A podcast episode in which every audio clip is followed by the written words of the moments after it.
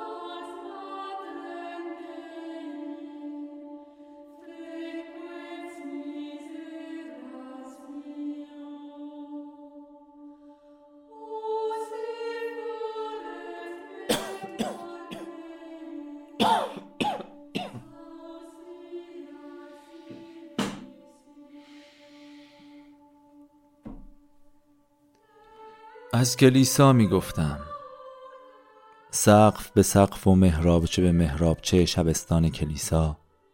به سان فاتحانی بودند که نه تنها چند متری را تحت سلطه خود درآورده بلکه قرنهای متمادی را پشت سر گذاشته و حالا پیروزمندانه سر برآوردند. آری انگار که این کلیسا بعد چهارم زمان بود. و همین ویژگی ها بود که ساختمانش را در نظر من با هر آن چیزی که تا به حال به چشم دیده بودم متفاوت می کرد. اما نمای بیرونی محرابخانه آنقدر زمخت ساخته شده بود که نه از لحاظ مذهبی و نه از جنبه زیبایی شناسی هیچ انگیزه ای را در آدم میزاد برای پیش رفتن و وارد شدن به آن به وجود نمی آورد.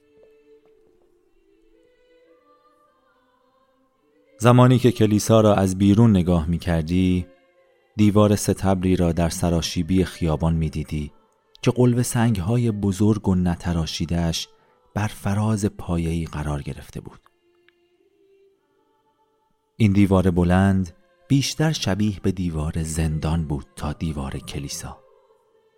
و همین سبب شده بود که هیچ گونه جلوه روحانی در آن به چشم نخورد.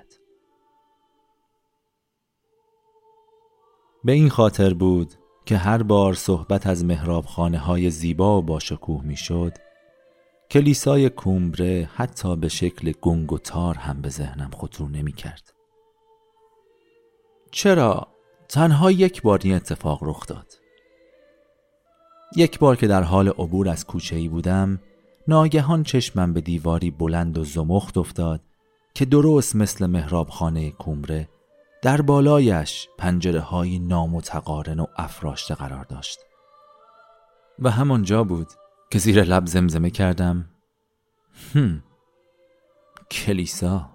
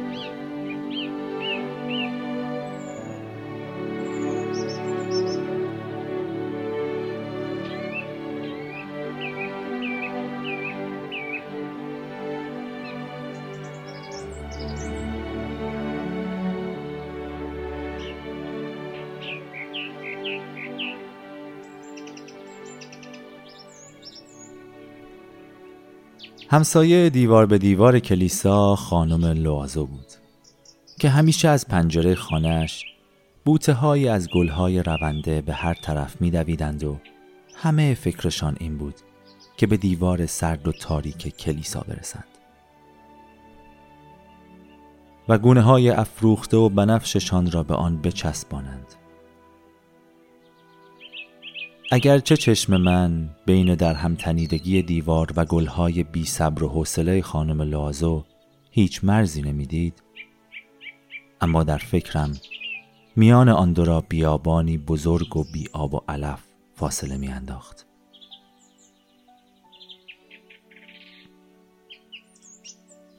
به خاطر دارم در جاده که به کومره می رسید درست قبل از آن که نمای شهر ظاهر شود از فاصله بسیار دور نوک تیز برج ناقوسخانه سنتیلر ظاهر می شد.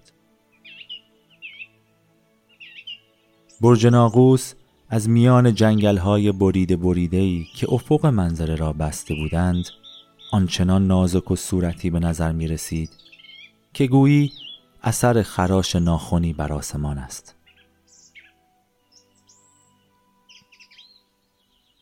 انگار کسی خواسته بود که بر آن چشمانداز سراسر طبیعی نشانه ای از آدمیزاد حتی به اندازه یک خراش ناخن بیافزاید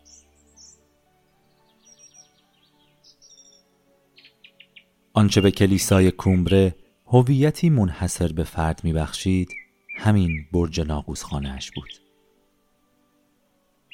برای مادر بزرگ من این ناقوس خانه از هر چیز دیگری در این دنیا گرانبهاتر بود.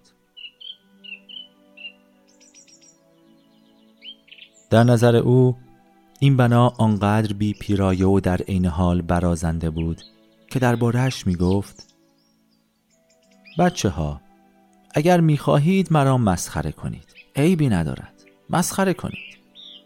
این ناقوس شاید از لحاظ معماری قشنگ نباشد اما من از قیافه خاص و کهنش خوشم میآید.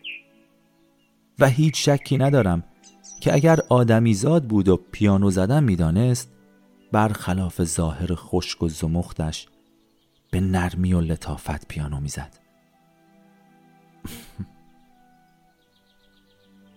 به نظر من دیوانه بود.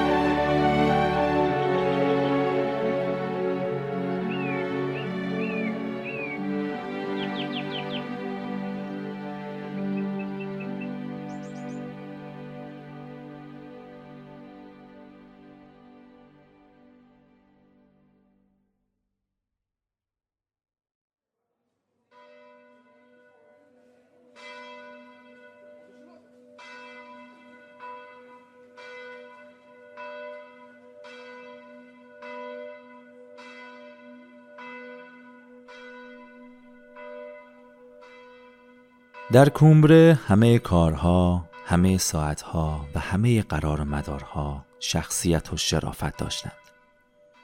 و دلیل آن چیزی جز ناقوزخانه سنتیلر نبود که هر بار در صبح یک شنبه های تابستانی می دیدمش با خودم می گفتم ای وای ساعت نه شده است. اگر بخواهم قبل از کلیسا سری به ام اونی بزنم و ببوسمش باید زودتر آماده شوم.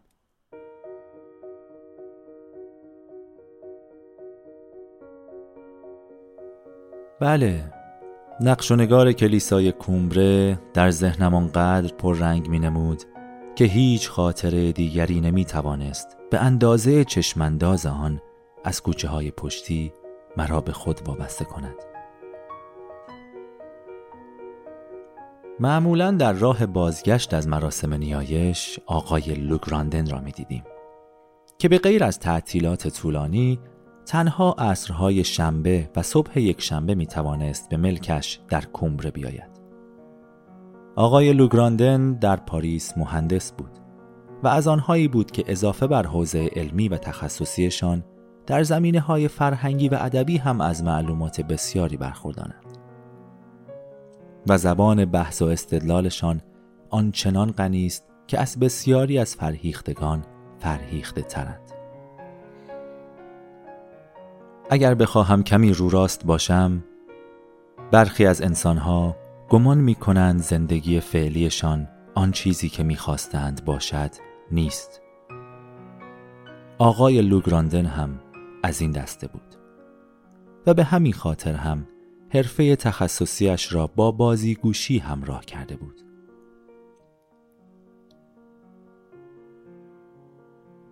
او مردی قد بلند و خوشندام با چهره ظریف و اندیشناک بود که سبیلی بلند و چشمان آبی آمیخته با یأس در آن به خوبی جلب توجه می کرد. او که از زبانی خوش و ادبی برازنده برخوردار بود نزد خانوادم به مسابه الگو و مردی وارسته شناخته می‌شد. به نظر مادر بزرگم حرف زدنش کمی بیش از حد کتابی بود و این تنها ایرادی بود که او به آقای لوگرانده می گرفت. اما برخلاف حالت رسمی صحبت کردنش کراوات های لاوالیر شلوول میبست و بالا پوشش مانند کت بچه مدرسه ها بود. مبالغه نمی کنم. بالا پوشش واقعا مانند کت بچه مدرسه ها بود. چیز دیگری که مایه شگفتی مادر بزرگم می‌شد حمله های خشمگینانه او به اشرافیت و زندگی پرتجمل اشرافی بود. گناهی که سمپل در مبحث گناه بخشش ناپذیر حتما به آن نظر دارد.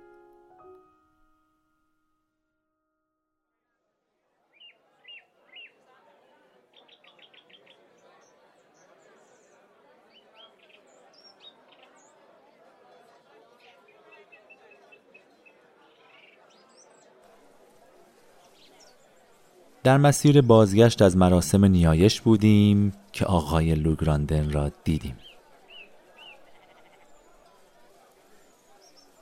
در حالی که به سمت ما می آمد فریاد زد سلام دوستان خوشا به حالتان بیش از من اینجا می مانید من باید فردا به لانه در پاریس برگردم. با لبخندی سخر آمیز و دل سردانه و تا اندازه گیج ادامه داد. لانه من از چیزهای بیهوده لبریز است. تنها چیزی که کم دارد تکه بزرگی از آسمانی مثل آسمان اینجاست. من که هیچ یک از صحبتهایش را نفهمیده بودم لبخندی به لب تنها به صورت او نگاه می کردم که رو به من کرد و گفت آقا پسر روح زیبا و خوی هنری دارید. و این خیلی نادر است. همیشه سعی کنید یک تکه از آسمان بالای زندگی خودتان نگه دارید. نگذارید سرشتتان از آن چیزی که نیاز دارد محروم بماند. امروز می‌فهمم که چه چیز به من گفت. ولی خوب به خاطر دارم که در جوابش لبخند مصنوعیم را کمی کشیده تر کردم و سری تکان دادم. Thank you.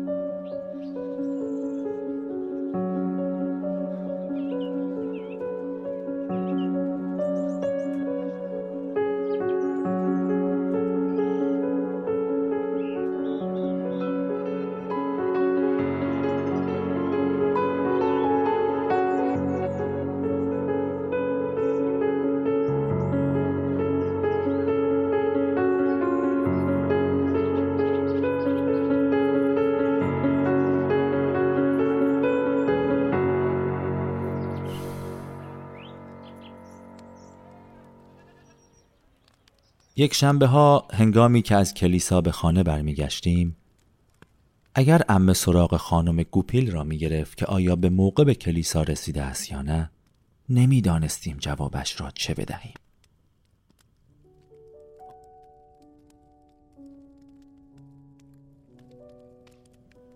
آنجا بود که تفلک فرانسواز فورا به خاروبار فروشی فرستاده می‌شد. تئودور فروشنده این مغازه حرفه دومی هم داشت و آن شرکت در گروه کر کلیسا و همچنین مشارکت در نگهداری از آن بود.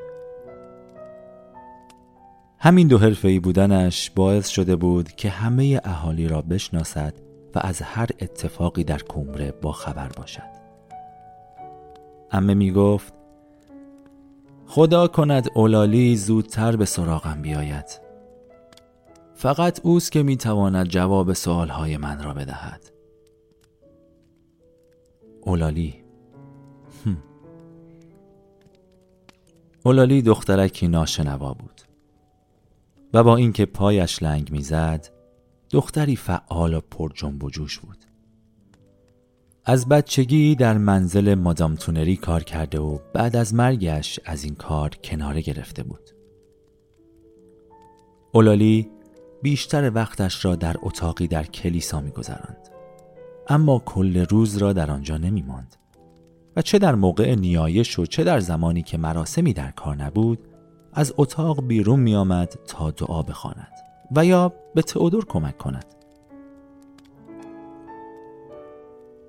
او که ظاهری شبیه به راهبه ها داشت گهگاهی هم دستی به رختهای شخصیت های مذهبی کمره می کشید تا بلکه بر ماهیانه اندکی که اربابان سابقش به او می‌دادند خورده پولی هم اضافه کند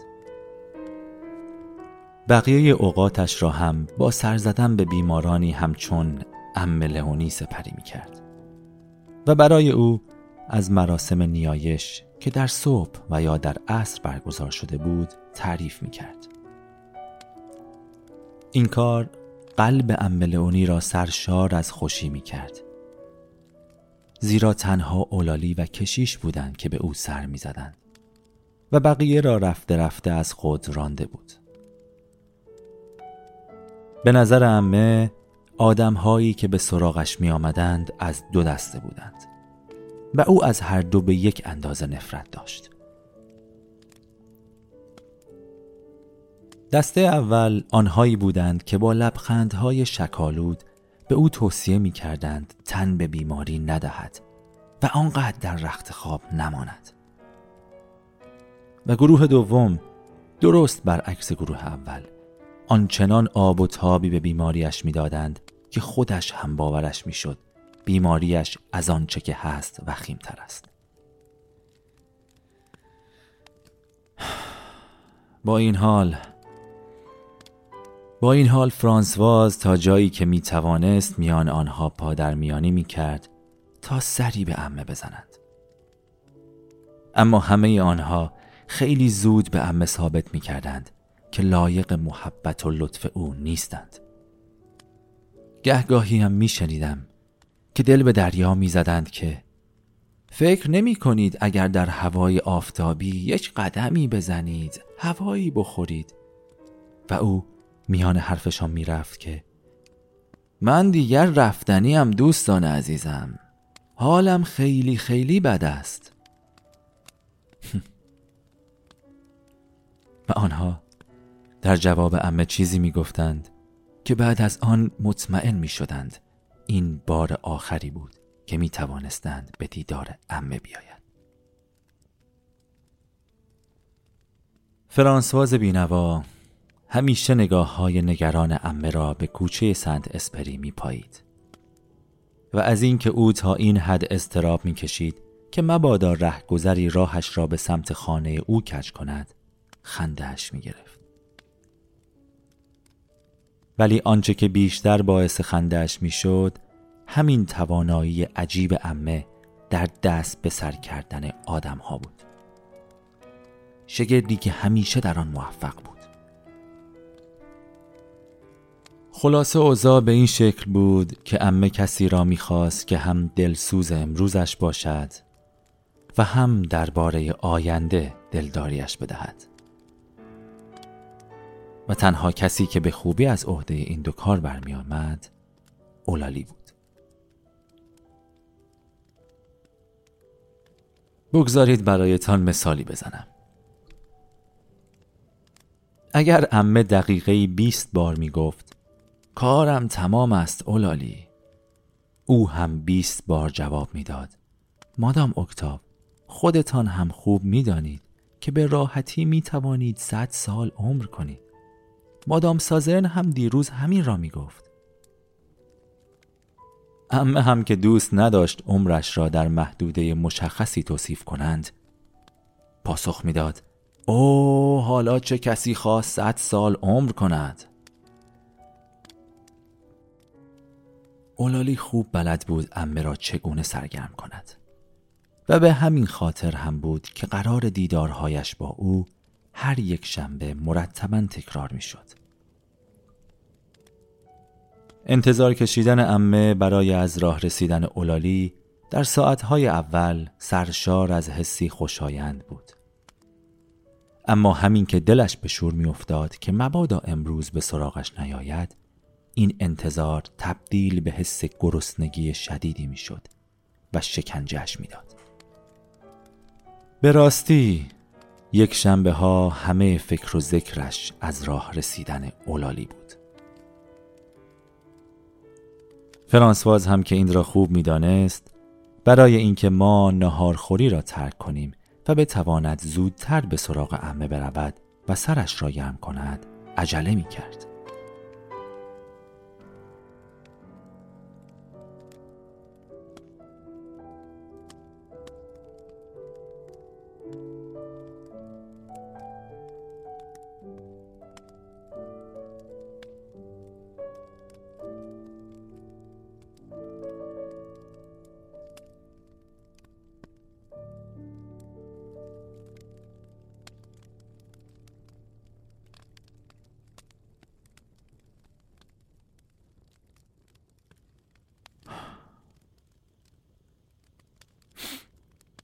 بعد از غذا مادرم رو به من می‌کرد و می‌گفت خب همینطور اینجا ننشین.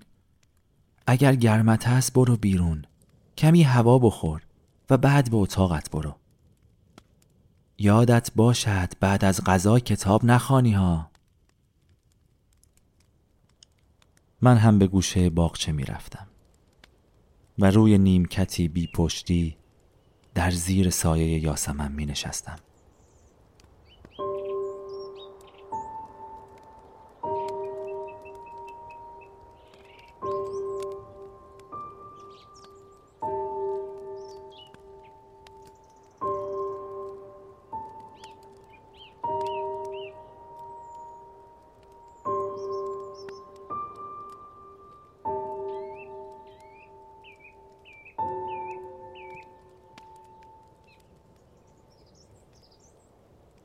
در پشتی باغ همین جا بود که به کوچه سنت اسپری باز می شد.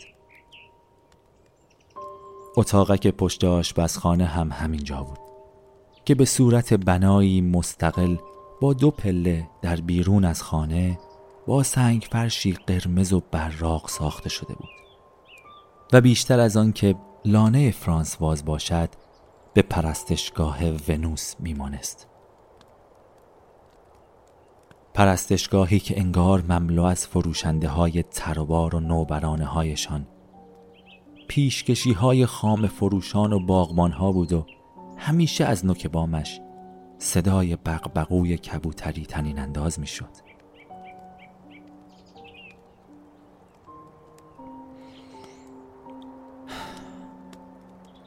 از زمانی که این بیشه مقدس را برای گذراندن اوقات بعد از ظهرم انتخاب کرده بودم مدت زیادی گذشته بود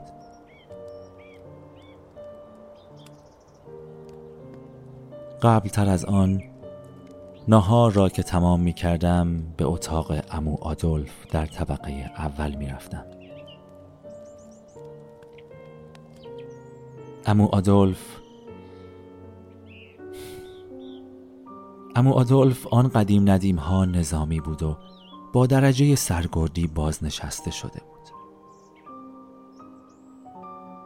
اتاقش حتی در روزهای گرم سال که از پنجره های گشوده هم حرارت و گرما وارد می شد بوی خنک و گنگی داشت. بوی گنگش انگار که یادگار رژیم قبل از انقلاب فرانسه بود. و بوی خونکش. نمی‌دانم. فضای شکارگاه های جنگی متروک را به بینی آدمیزاد تدایی می کرد اما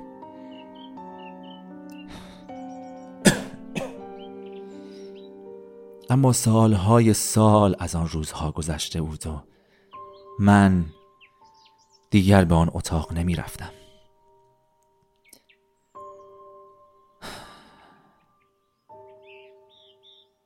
من سالها بود که دیگر به آن اتاق نمی رفتم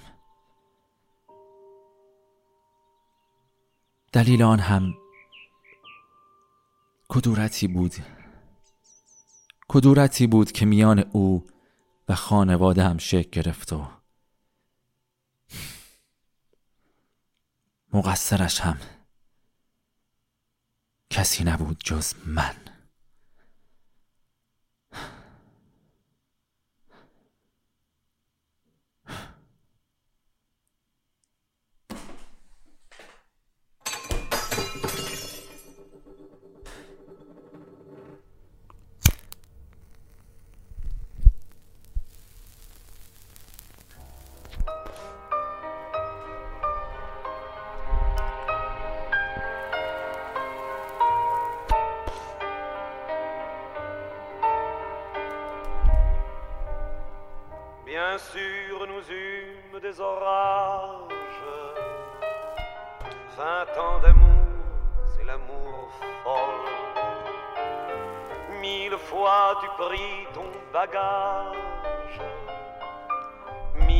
Je pris mon envol. Et chaque meuble se souvient dans cette chambre sans berceau des éclats des vieilles tempêtes. Plus rien ne ressemblait à rien, tu avais perdu le goût de l'eau et moi celui de la conquête.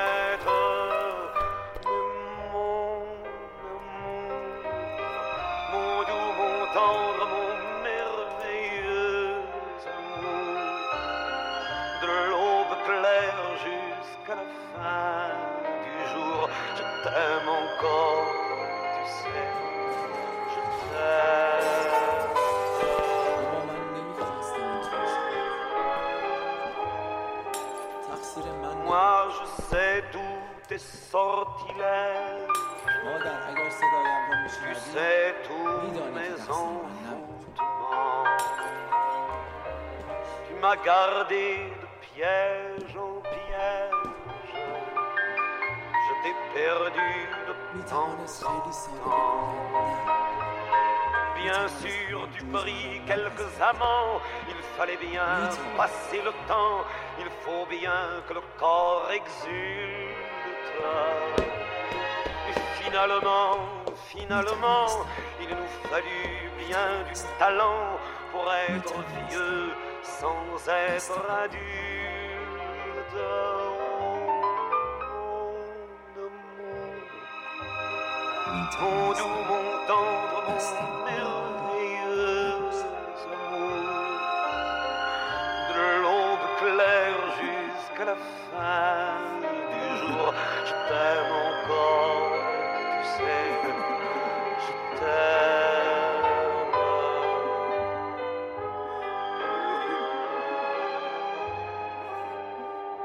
Et plus le temps nous fait cortège, et plus le temps nous fait tourment. Mais n'est-ce pas le pire piège